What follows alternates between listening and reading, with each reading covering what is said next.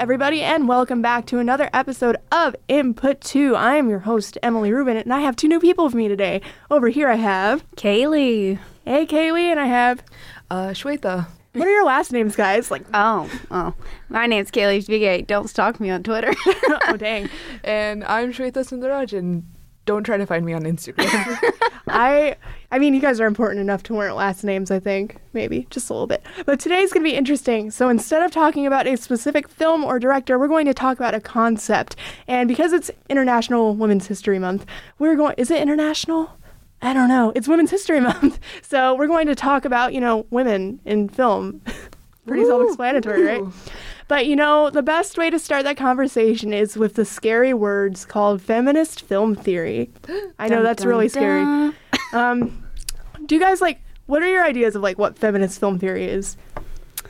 Well, I watched the videos you sent us last night, and I kind of gathered that it's what fil- uh, what women represent in film Yeah, to the filmmaker. yeah, basically. Yeah, basically it. I think the same too. It's just like what women represent to that particular director and what they represent to the audience as well, or how they are portrayed to the audience. So, yeah. Yeah, no, that's like that's a really important aspect of it as well. So yeah, you got that's what they said is basically what uh, feminist film theory is. But we're gonna go into it a little bit more, just because we can. You know, we're we're in college, like that's what we do. Um, so the term the male gaze is probably something that most people are familiar with. Um, it's prevalent not just in film, but in TV studies, literature studies, and that's basically that women characters are presented through the male perspective. We usually it is men writing female characters, and they're writing them to be kind of coined as objects or like specifically sexual objects or they're not exactly important to the film on their own merit. They're important to the male character. And that's what many would consider problematic. And this was coined by Laura Mulvey, and she is a British film theorist. She worked at the British Film Institute and is now a film and media professor at the University of London, Birkbeck. And most importantly, she is the author of Visual and Other Ple- Other Pleasures, which is where the male gaze term was coined. And an interesting quote from her is that in their traditional exhibitionist role, women are simultaneously looked at and displayed, with their appearance coded for strong visual and erotic impact so that they can be said to connote to be looked atness. And as a result, it, she contends that a woman in film is the bearer of meaning, not the marker of meaning. And that means essentially that the woman is made for the male. She is not her own character, essentially. And that does not mean every film is like this, but this is what has predominated film, and it's kind of a burden we have to bear right now. And there are three perspectives that occur in film that she argues signify a sexual objectification of women. And the first is that the perspective of the male character and how he perceives a female character is how it's the first tenet of like how women are viewed in film. The second is the perspective of the spectator, so how the audience looks at the female character. And the third is the combination of these two, how they join the male character and the audience join together to signify it, it's a good way to put it is maybe just that it's a self insert for the audience. They can align themselves with the male, and that gives them a sort of ease of objectification of the female for himself. So you get to insert yourself in the film with the male character. Does that make sense? Yeah. I know that's just Yeah. a lot of information, and it, it there's definitely more to film theory than this. This is only feminist film theory, and something that's really important to mention about feminist film theory is nothing is set in stone. Even the male gaze is highly contended. There, so they're really it's hard to say there's a wrong way to dissect a film and say like what a woman's place is in film. So just wanted to throw that out. Just if someone's like, no, that's wrong, that's okay. Hit me up on Twitter. I don't know. Fight me. But um, one of the videos I sent you guys was by Lindsay Ellis, who's my favorite video essayist, and she knows her stuff. She is a graduate, an undergrad graduate from NYU's film school, and then she did her graduate school at USC, which is uh, one of the most highly selected film schools in the United States. So she knows what she's talking about. And I picked her video. Um, it is feminist film theory, looking at the Transformers movies by Michael Bay. What do you what do you guys like dissect from her? She talked a lot about um, Megan Fox in those films. Yeah. and she's I I've never watched the Transformer films. Like I've never been a huge fan of it, and I just I guess I've never noticed it before. But she really is just an object. She's not in. She's not integral integral to the plot at all. She's just there for Shia LaBeouf to look at. Yep. And, And, the audience. super uncomfy. it's really weird. Even like the way she's framed by the camera. It's like yeah, there's a part in the film where she's like fixing a car. She's like a mechanic, I think. yeah. and she's like leaning over in these tiny shorts and this like crop top and her boobs are hanging out and i'm like no mechanic is gonna fix a car like that she's gonna get grease all over her That's Like, not how you change a tire. no Like, that's not how i change a tire Well, straight up, what do you think? Yeah, and I've also I've watched the Transformer films just because I wanted to torment myself. Um, Fair. But have you realized that there are no female robots? Yes, that was a big thing that she focused on, and she's like an, an uh, sorry, an interesting argument that she makes is that it was coded purposely this way, and we we have to ask ourselves why. Why weren't there any female robots? Because in the animated shows there are female robots, so this was a purposeful choice to leave them out. So what what do we think that says about Michael Bay and the films? maybe the robots are too emotional their tears will rust themselves they would just ruin everything with yeah their tears. their pink obviously. their pink metal and stuff just doesn't clash And, well with the others It's hard to like draw and like CGI boobs on robots. Oh, because we have to have the boobs How do you know it's a woman if there aren't boobs?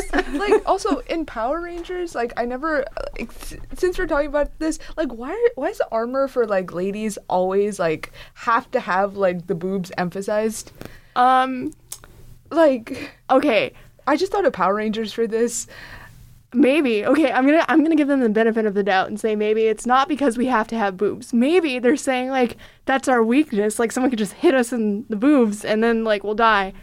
I know that's a reach, but like that's my I don't. It's just because they want to look at boobs, but you know. they want to look at boobs Yeah, but it's just it's really weird. I think Transformers. It's it's even the toys have always just been marketed to boys. Yep.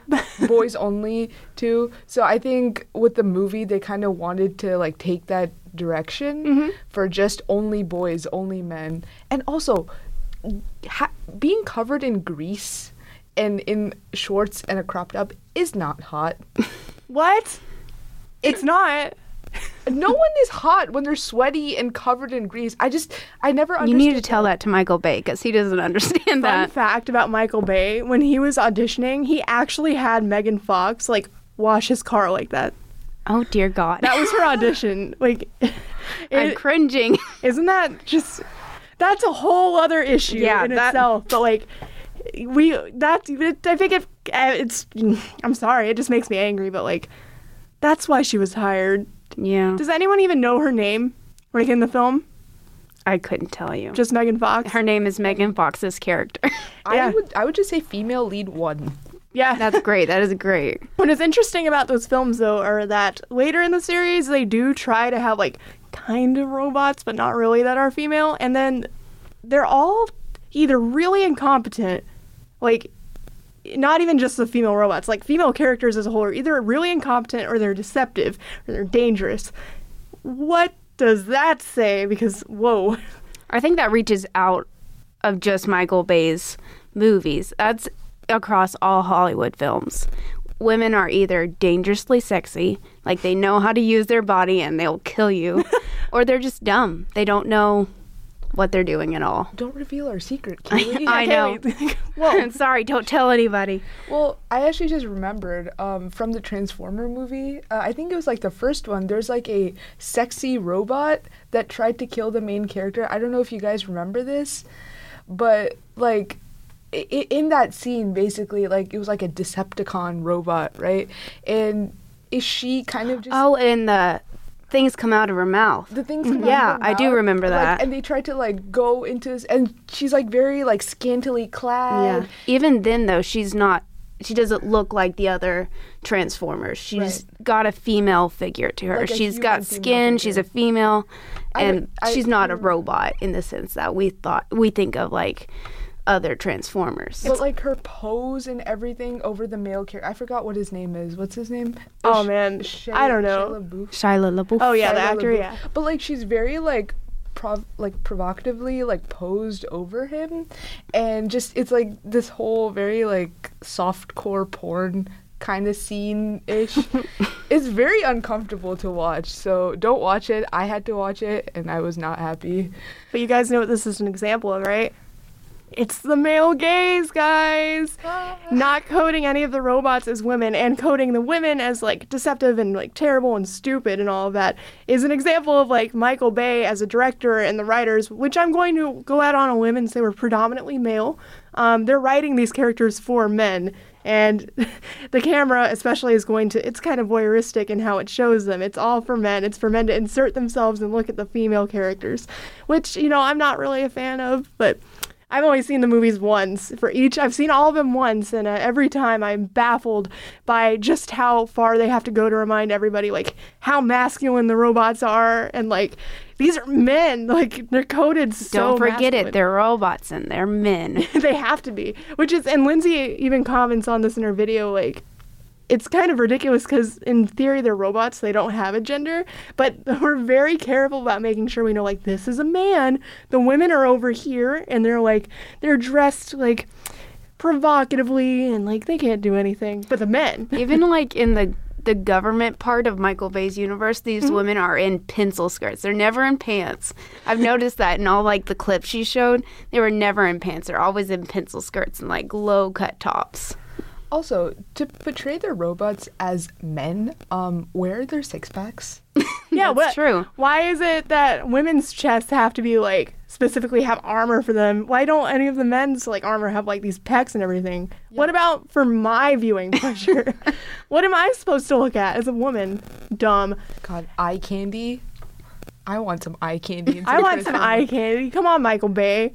Don't we deserve the same?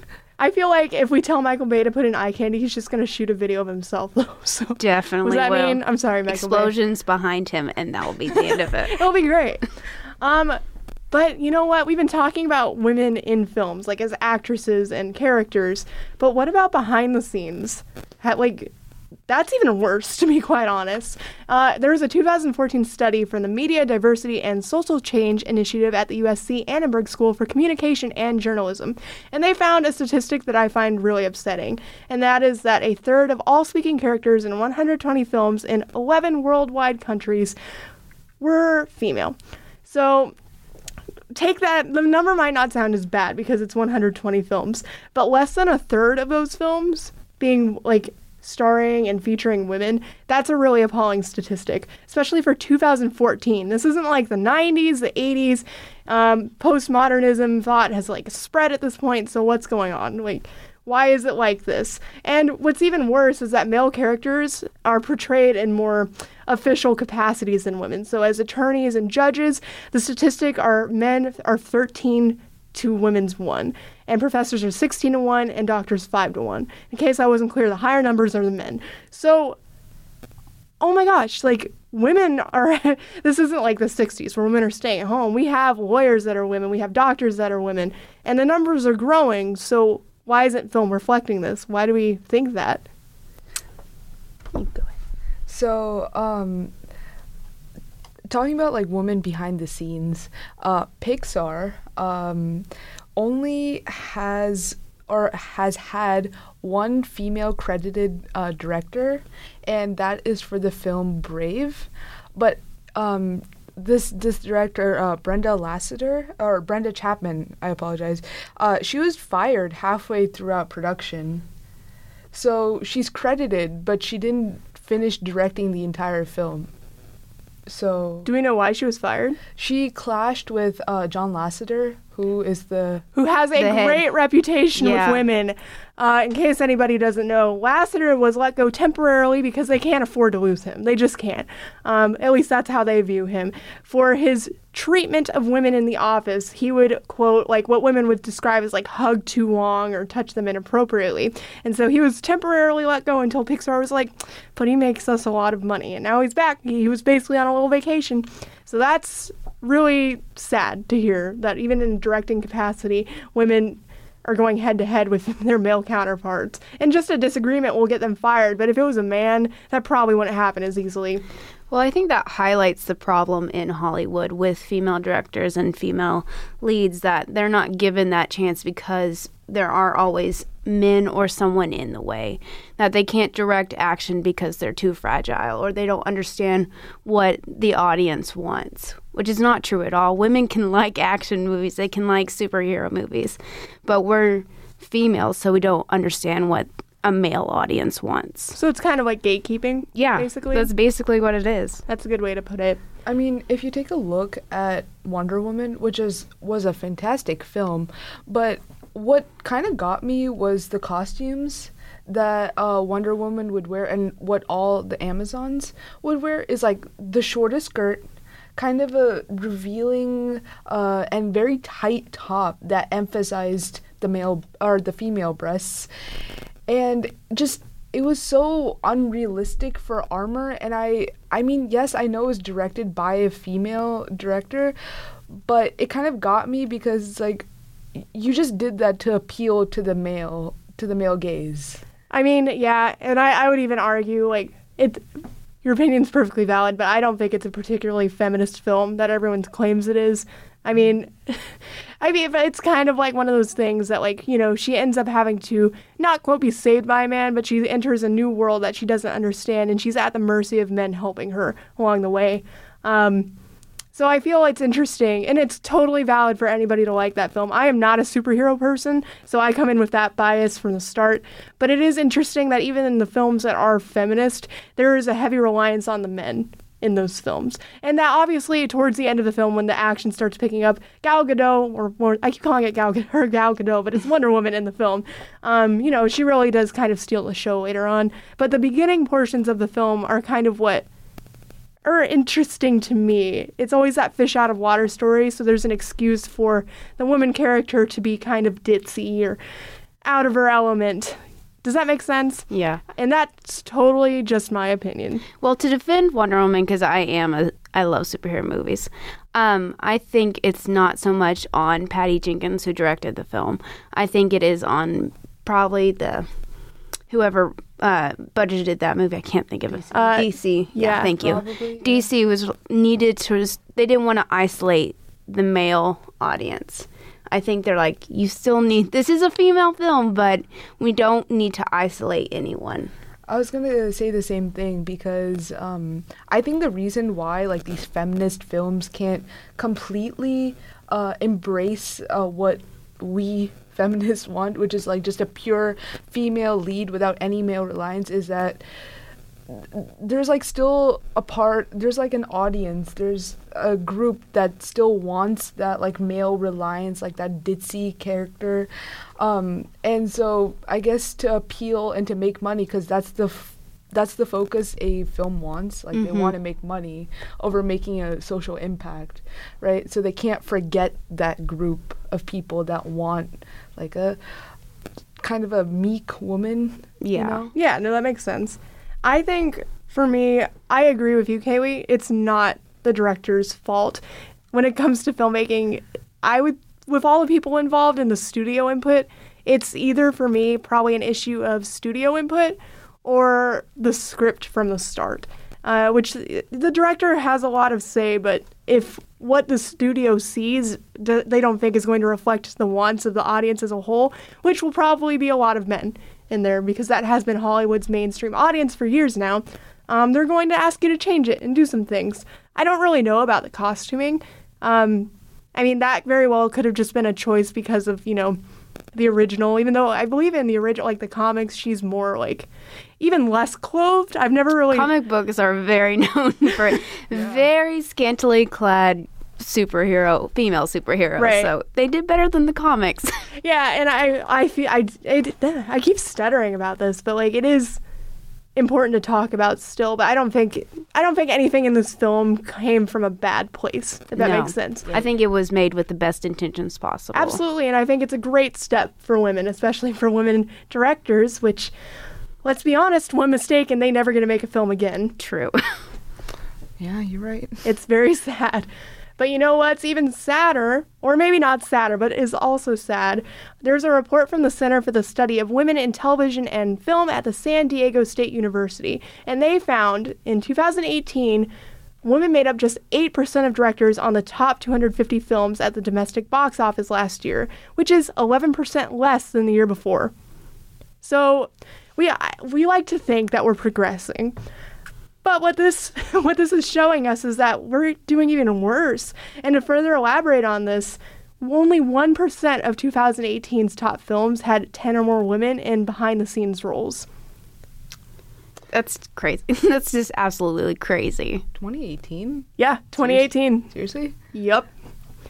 Yeah, and it's it's really interesting because we've been talking about like women in film like characters and i think we're seeing a lot more progressive women as characters but i think a lot of us aren't thinking about the people making them behind the scenes. And while it is great that we are making progress on like characters and representation in film we need representation from behind the scenes. We need writers directors crew because the camera if it's there's women and men film different things sometimes. Like maybe close-ups of you know your breasts aren't maybe necessary to a scene. Or maybe a director will be like hey i don't like the way that frames a certain like female character. Things that maybe not, may not be malicious but overlooked by just a male crew.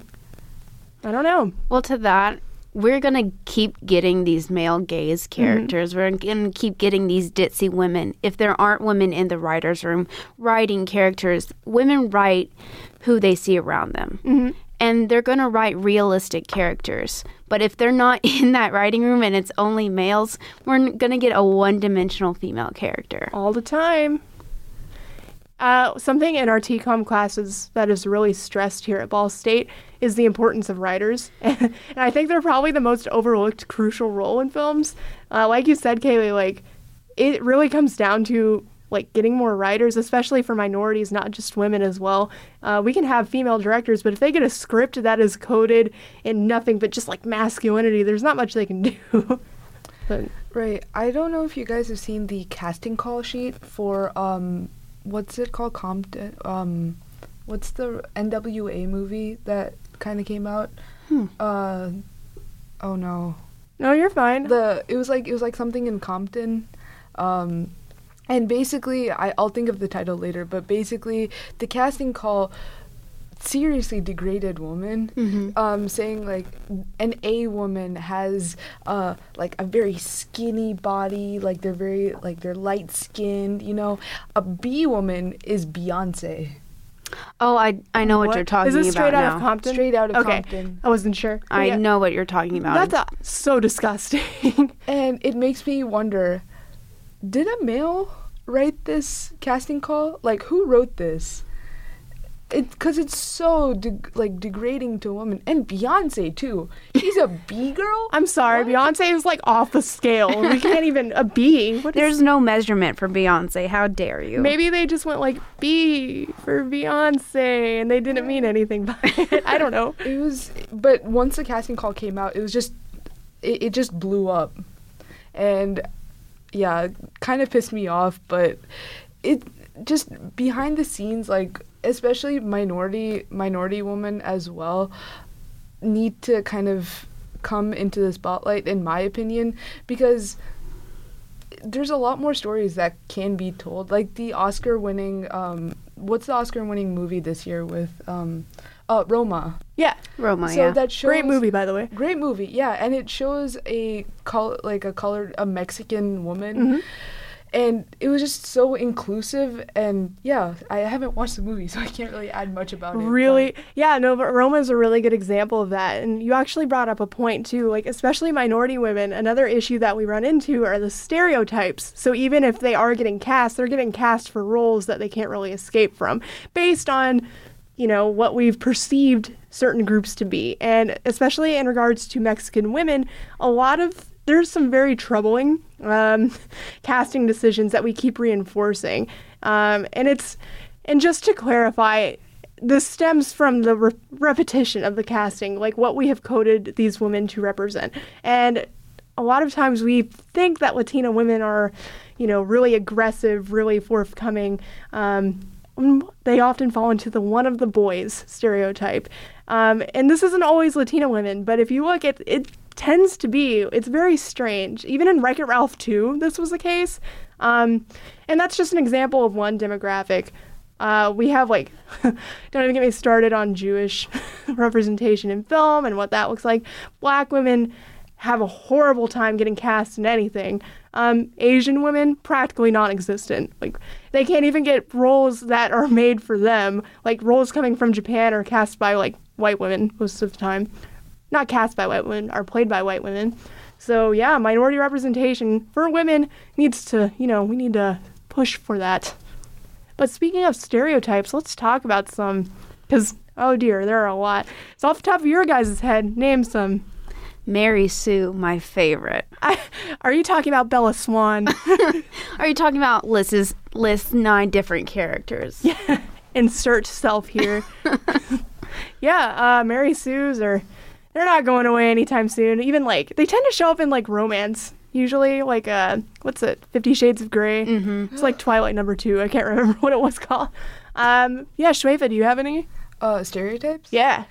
Um, I love how um, Asian women are just kind of portrayed as nerds. Yeah. Uh, yeah, no kidding. Asian characters as a whole are pretty much either shown as their parents being verbally abusive, um, pushing them for like perfect scores and grades, and then they're very like meek usually on screen Mm-hmm. um, because there is a massive over sexualization of Asian women, especially Oh, for about it. Westerners. Yeah, it's gross. And what kind of pisses me off is, um, especially Indian characters Yeah. in Hollywood film are usually just yoga instructors. Or, um, like, especially for females, they're like, oh, I'm a yoga instructor. And you're like, oh my God, that's not the only thing. Or for males, it's just, hello, I'm in IT.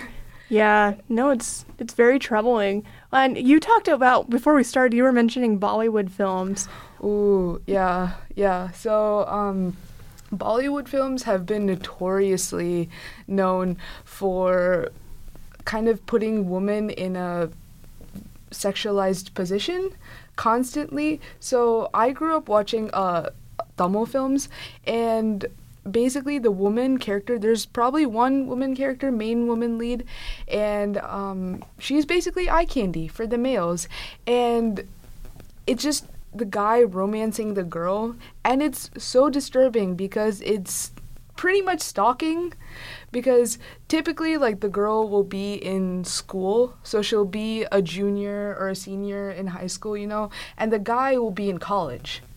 And basically there's scenes of where the guy goes to the girl's school like where she's studying and waits for her as she finishes school or like goes to her bus stop and goes to her house. And then um the girl's like refusing him like no you're weird like you're older than me no. But then she starts to fall in love with him because she's like oh my god stalking he's i see him everywhere he truly loves me. And it just blossoms into romance. And as a kid i thought that was perfectly normal. I thought that that's how romance went and then I grew up and I learned the meaning of consent. And I learned that stalking is bad and it's creepy. And that just completely changed my perspective. But there are people, and there are men especially in India, that still think that way is the correct way of courting women. Right. Going, like, stalking them, going to their workplace, going to their house. And it's not okay because mm-hmm. that's actually stalking. Yeah. No, that sounds like a lot. Yeah, that's a troubling stereotype in Hollywood, the stalking romance plot. Like uh, Edward in um, Twilight, how could I forget? in Twilight, he stalks Bella, and it's when I watched him, like she's in her panties in her bed, and you're just standing over her. That is weird. That's not how love works. It's a power play for sure. it's power move. and I love troubling. what's something that I love about Twilight specifically is that um, people are always like, "Well, it was in the book." Okay, but we're talking about the movie, and the movie is separate from the book, so it doesn't excuse it. Um, Yeah. Yeah, I mean that gives it some leeway in that like someone didn't write that, except Stephenie Meyer who did write that. Um, but yeah, the romance genre is very problematic towards women. We did an entire podcast on the romance genre if you want to talk more about that. So go check it out. Shameless plug. Speaking of romance, there's a film coming out, or I don't know if it's come out, and it's called "Isn't It Romantic?" Uh, I did see that. The yeah. answer is no. starring with Rebel Wilson. Yeah. So I watched the trailer, and there was one part of the trailer that kind of got me. So Priyanka Chopra is in that movie, right? Yes. And her character is named Isabella, and there was a scene in the trailer uh, that featured Priyanka Chopra, and she just acted so her character just acted so ditzy. Like there's a line from the trailer that says oh josh that's such a wonderful name josh. Like she it's such like a ditzy character and her character is a international yoga ambassador I was gonna bring that up when you said that. that movie is actually kind of interesting though because it plays with stereotypes in the love genre. right Um, and it talks about uh, Rebel Wilson, who is the main character in the book. She falls into this alternate universe where she is in a romantic comedy, and uh, she talks about her assistant, who in the alternate universe is like her rival, and she talks about how women in romantic comedies can't ever be friends; they're always rivals. Okay. and that is something that you see often in romantic comedies. Women don't have bef- best friends, and when they do, they're the sad, lonely cat girl Yep. um, and the other female is her coworker who's trying to uh, steal her man steal her man or steal her job or whatever. It's it's a strange pitting of women. Yeah, no, that's actually somewhat subversive that they do that. That movie's. It, I'm telling you, it's it plays with stereotypes a lot, and you're I like, oh, okay. movie, so yeah I recommend it. It's not hilarious, but it's eh, an interesting movie. Well, it's good to hear that, you know, it's not you know, it, it sounds like there are some I haven't seen it either, full disclosure, that there it might be a little problematic, but at least it has some like you know, it's saying something Yeah. at least, which is great. yeah. And you know, not all movies are perfect. So let's call it, you know, an effort. That's all I ask E for effort. Yeah, actually, no, I don't ask for just effort. We're at a point now where uh, directors and studios and everything should know what's up, so I take that back. um, another, I'm a big horror movie buff. If it's not apparent, I've done like 90% of my podcast on horror films. Um, the final girls trope is something that arises in that particular genre, and that's just uh, TLDR basically. The surviving female character in a horror film, typically the virgin, um, very like I don't want to say meek, but they're pushed into the situation of survival. They're not someone that you would expect to automatically be the survivor. That makes sense. Um, Scream is a great example of having a strong final girl. Um Friday the 13th has a bunch of final girls. It, they're everywhere. Um, so that's one genre specific one. Moving kind of in the same direction because this is sadly featured a lot in the horror genre is the rape revenge.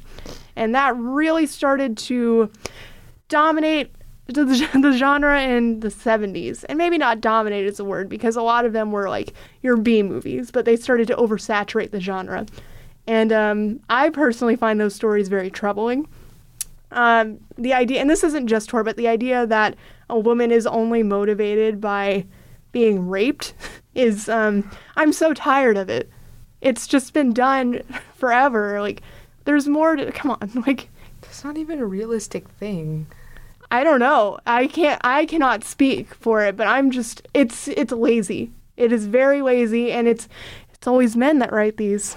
So So shouldn't if men that if it's men that write these, shouldn't men get the notion that they should back off and not rape women because they might face like retribution? look, Shweta, like I didn't come in here and ask you to start stating your uh Feminist opinion your opinion. feminist opinion, You man. shut your pretty little mouth and go back to the workplace. Gosh. or no, go back to your kitchen. Go back to your kitchen and make me a sandwich. I don't even have a kitchen. well, I'm a college student. I don't have a kitchen. order me some Jimmy John's. um, another one that I find troubling is um, the rape victim inspiring action in other people. Uh, Birth of a Nation is probably the most prominent example of this. That movie is just all types of problematic, but it's an important part of film history, so we do have to talk about it. In the film, a, it is a very racist film. It is all about promoting the KKK and romanticizing the KKK. Um, but in the film, a black man, of course, it's a white guy in blackface, uh, rapes a white woman and she throws herself off of a cliff because she would rather die. And that prompts, you know, in the movie, the KKK to kind of rise. That type of thing is very troubling. Like rape inspiring not just the survivor or victim, but the people around them. Like she, that's another example of like the male gaze. Like she's an object. She's not. She doesn't have her own authority.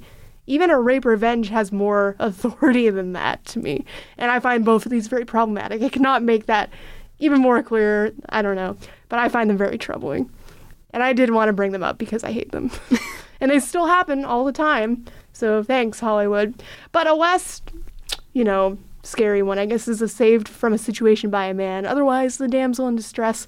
Looking at you, Disney. I guess they're kind of moving away from it. Well, they they have moved away from the damsel thing. I think at this point, right? Like, I can't think of a recent one. A damsel in distress one? Well, I guess Frozen because they kind of save each other But that's like rather than the. But it's two women. yeah, damsel and damsel saving each other? I yeah. yeah. Yeah, I mean, I'm not a big fan of Frozen, but I think that was the first like major shift from like old Disney to new. Moana's definitely doesn't have that issue. Um, hopefully we won't run into it again. or if they do, I hope it's like a subversive, like, or I hope they have other characters that are female to counteract that. I'm not saying you can't do it. you can do whatever you want in film, I guess. And I think Disney is like a good example of a film company that's been trying to move away from the stereotypical uh, male gaze slash damsel in distress thing. For the other film companies, though, uh, get your game, get your game up. Yeah, I think it is interesting though because when we talked a little bit about audience and like how studios are going to include like aspects of masculinity purposefully in films because that's where the audience is, but Disney is interesting because they appeal to women a lot more than men. So that might be like that's probably the reason. It's not because they're ethical. It's Disney. They're a multi-billion dollar company. They don't care about any of us. They care about money and their audience is female.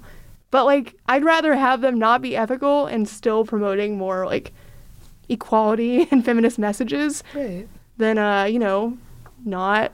and I know some people are like if they're not doing it for the greater good, then why are they doing it at all? But then we'd get nowhere. Yeah. I don't know, is that just me?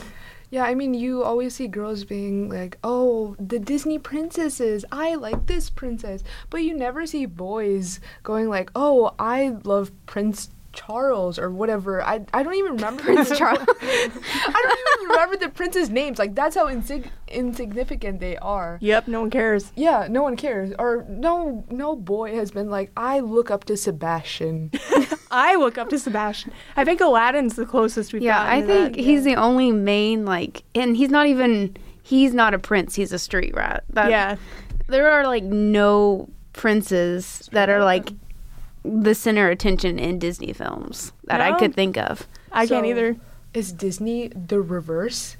Like, instead of the male gaze, is it the female gaze? No, because it's still made by men. Yeah. Yeah. Okay.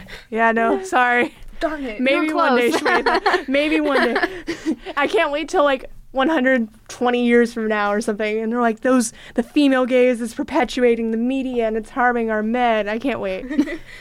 I cannot wait for that. Thank you. Um, one of the guys, I kind of talked about it with a lot of Latina women being like one of the guys because of how they're talk, like how they're viewed by a lot of people, which is very racist. Fast and Furious. Yeah, Fast, Fast and and Furious. Furious. Good example. Um, but even just like women as one of the guys, it's like the tomboy. Like she's not really girly, as like they're trying to make it look like you know being girly is bad. She wears jeans and sneakers. Whoa! She's covered in grease. I think a good one that I actually like is in uh, It, especially the new one. Oh yeah. Um, I, I thought Yeah. because they let her be just a character, they don't really stress too much. Like she's just a tomboy, she's just a person. Uh, the original it is is uh not like that. Uh, so, uh, but that's just me. I don't know. There's like a cartoon I can think of. This is very random. It's like a recess, I think. Oh yeah, with Penelope Uh, yeah, Penelope. It was like Spinelli. Spinelli. Yeah, Yeah, that's- That was- She's like the biggest example. That's definitely not film, but like, I don't know. That's she wore still like in the the realm beanie. of Disney. Yeah. Yeah, Oh yeah, yeah, yeah. I know what you're talking. Yeah. she's who always comes to mind. I don't know why. there are way better examples. And the last one I think we should really talk about, or I guess we're gonna combine two, is polar opposites.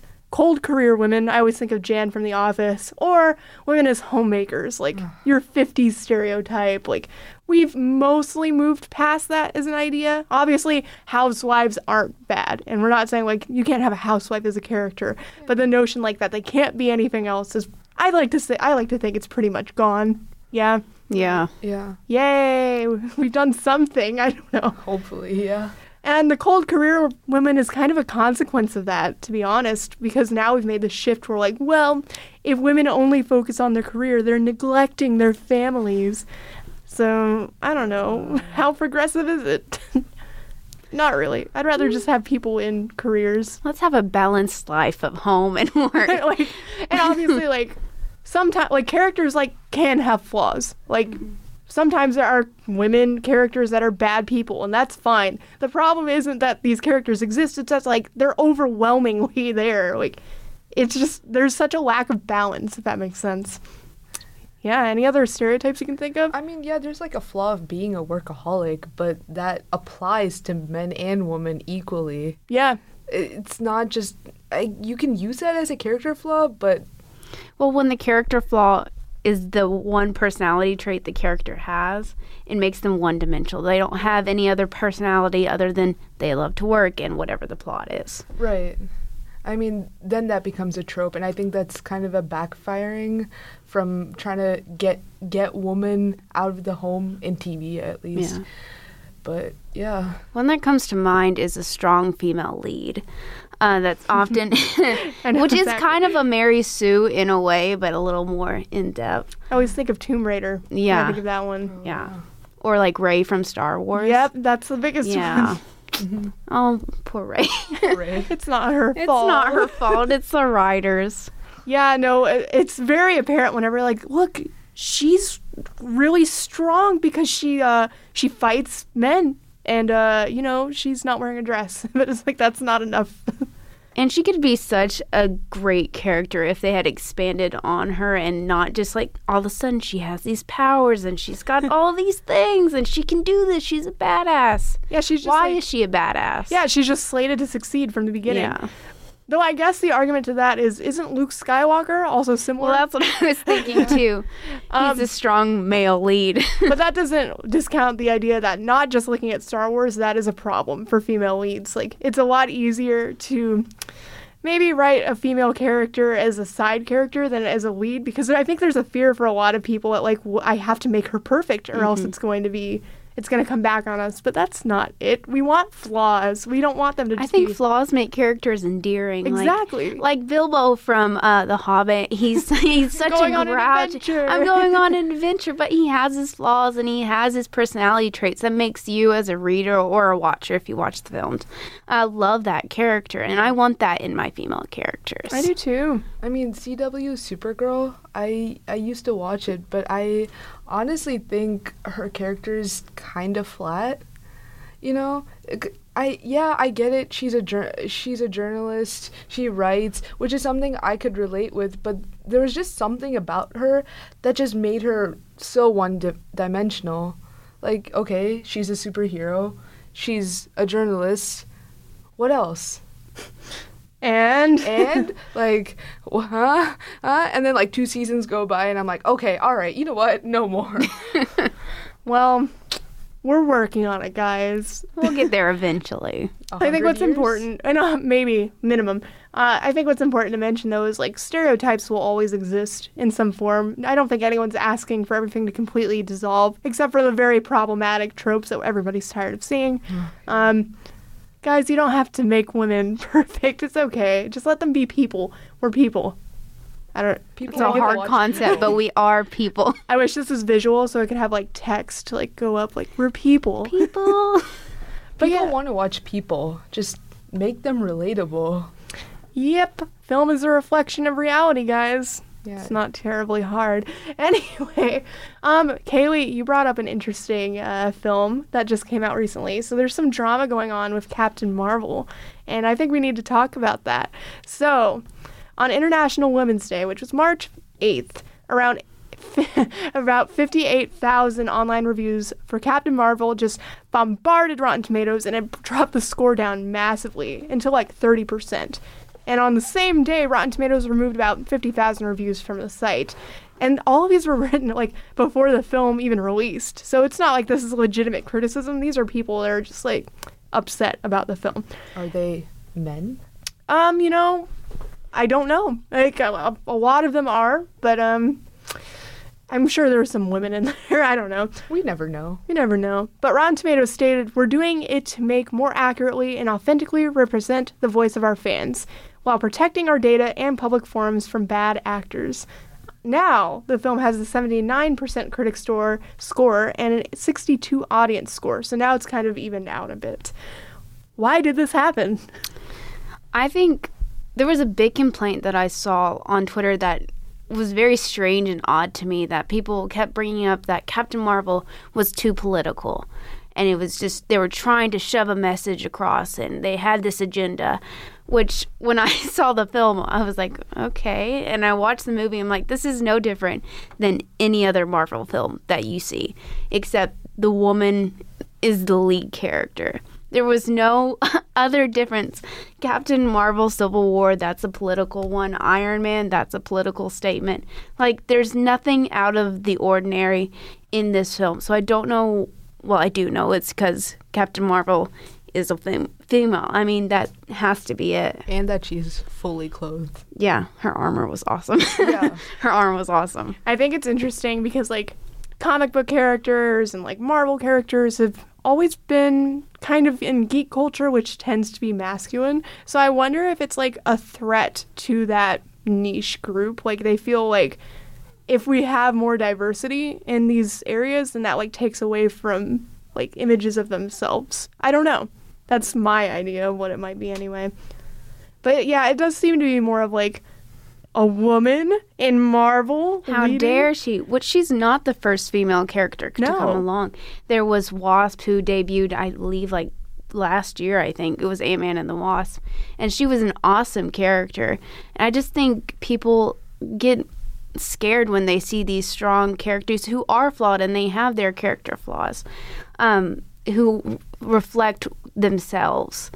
And I just I think it's a threat to their who they are. So why do we think? Because you you just made a really good point. Like we've had women characters in Marvel and even leads to some extent. Um, I mean Catwoman. We don't talk. That's not even Marvel, but you know we don't talk about that one anymore. Why this film? Why this character? I, I and Wonder Woman got the same treatment when it came out too. Yeah. Um, Captain Marvel was such a good movie for young girls to see. Mm-hmm. It was. Uh, there was a little girl who sat beside me. It was the cutest thing, but she kept looking at Captain Marvel like she was the world. And I remember being that age and wanting to look up. I played with my brother's Power Rangers dolls because I thought they were so cool and they reflected that I wanted to do those things. I wanted to be an action star. I wanted to flames to burst behind me and stuff like that. I just think that Captain Marvel was so important to so many people and not just little girls but little boys who can see that they can look up to women. The women are powerful and they have a point and they have a purpose for this world. Yeah. Um, I just I just want to add like one thing when we're talking about like comic book characters, the controversy of uh She-Ra Yeah. and getting redrawn about that. Yeah. Because a lot of I saw a lot of men on Twitter complaining that the new character design for She-Ra was too, like, Which is they just really added shorts weird. under Yeah. her skirt. yeah, This car- this cartoon is made for little children. Stop trying to sexualize this character. I love that show. I do too. I love the show, but like they're trying to sexualize her, and Right. she's obviously she looks like a teenager, Yeah. Yeah. which is something that happens all the time in Hollywood, sexualizing teenagers. Please stop. Yeah, she's a cartoon character. Leave her alone. She needs to fight. Because as a as a kid growing up, I watched a lot of Disney films, and one of my favorite characters and someone that I could relate to was Jasmine from Aladdin, mm-hmm. because she looked like me, but not exactly like me, because she had her her body was just so weird. Like her hips were like one centimeter wide, and her dress was just so um like as I grew up, I just realized like it was so revealing. You know, like you could see her cleavage and everything like that, and you know i never i never really got a true female character that looked like me that acted like me because jasmine in aladdin was kind of subservient and especially when she's captured by jafar you know she's in a very weird like seductive kind of position. That red outfit, though. yeah that red outfit. And she's like kind of in a seductive out uh she has a seductive gaze. And oh that creeped me out so much. Even as a little kid i knew that something was wrong. And Jafar's like 40 minimum. yeah. It's, it's really strange, and Yeah. she's like 16, I think, in the film. something she's she's a minor She is a minor. even as a kid that kind of creeped me out and i couldn't look up to her you know and i'm relatively young Mm-hmm. So I just really, I just hope that for the younger generation that they'll grow up with characters that look like them, that act like them, that are normal female, even in cartoons and in real life. Yeah, and I, I think we are making a push for that. She was a really good example. All the body types, especially um, different skin tones. Is it perfect? No, absolutely not. Um, but we're seeing more and more of that, and like, I can really like. I, seeing yourself on screen in an empowering way can really help shape you and your ideas about how you're viewed in the world. And if you don't see yourself, then you kind of get this feeling of like you're not valid or like you feel like the other and no one no child especially should deserve to feel that way. No matter how i feel about like you know wonder woman i don't particularly like it. I'm not going to sit here and deny that that is such an important film for young girls to go see. Like the way they closed down theaters just for women to go see it like that's awesome. Like it's just a space for women to feel empowered. And i, I want more. I just want more. Because I never got that as a kid, and as a female and a minority, I never mm-hmm. got that. I really hope that kids like me and of other ethnicities will get that because it's so important to see yourself on screen. Like when I saw Jasmine, I was like, I want a pet tiger. or when she escapes the palace and she's kind of running, she's running around, you know, I was like, that's so badass. I want to be like that. And then she got captured by Jafar, and I was like, ah, darn it. So close. We almost had a girl. Well, we're going to start wrapping this up. So, is there anything else you guys want to say just about like women in film in general, like your hopes, anything at all? Um, I just want to see more authentic characters, and that's not even for like just realistic films. I don't, fantasy is something that the female characters haven't really broken through yet. And I think it is something that we can do, and we can have strong characters like Hermione leading a film like that. Right. And I just think if we keep pushing for it, I think it could happen eventually down the line. I think inclusive characters start with people behind the camera. So writers, producers, directors. So we have to get women and woman m- women in women of color, sorry, uh, in those positions so we can start creating more inclusive stories with women and in creating more normal female characters.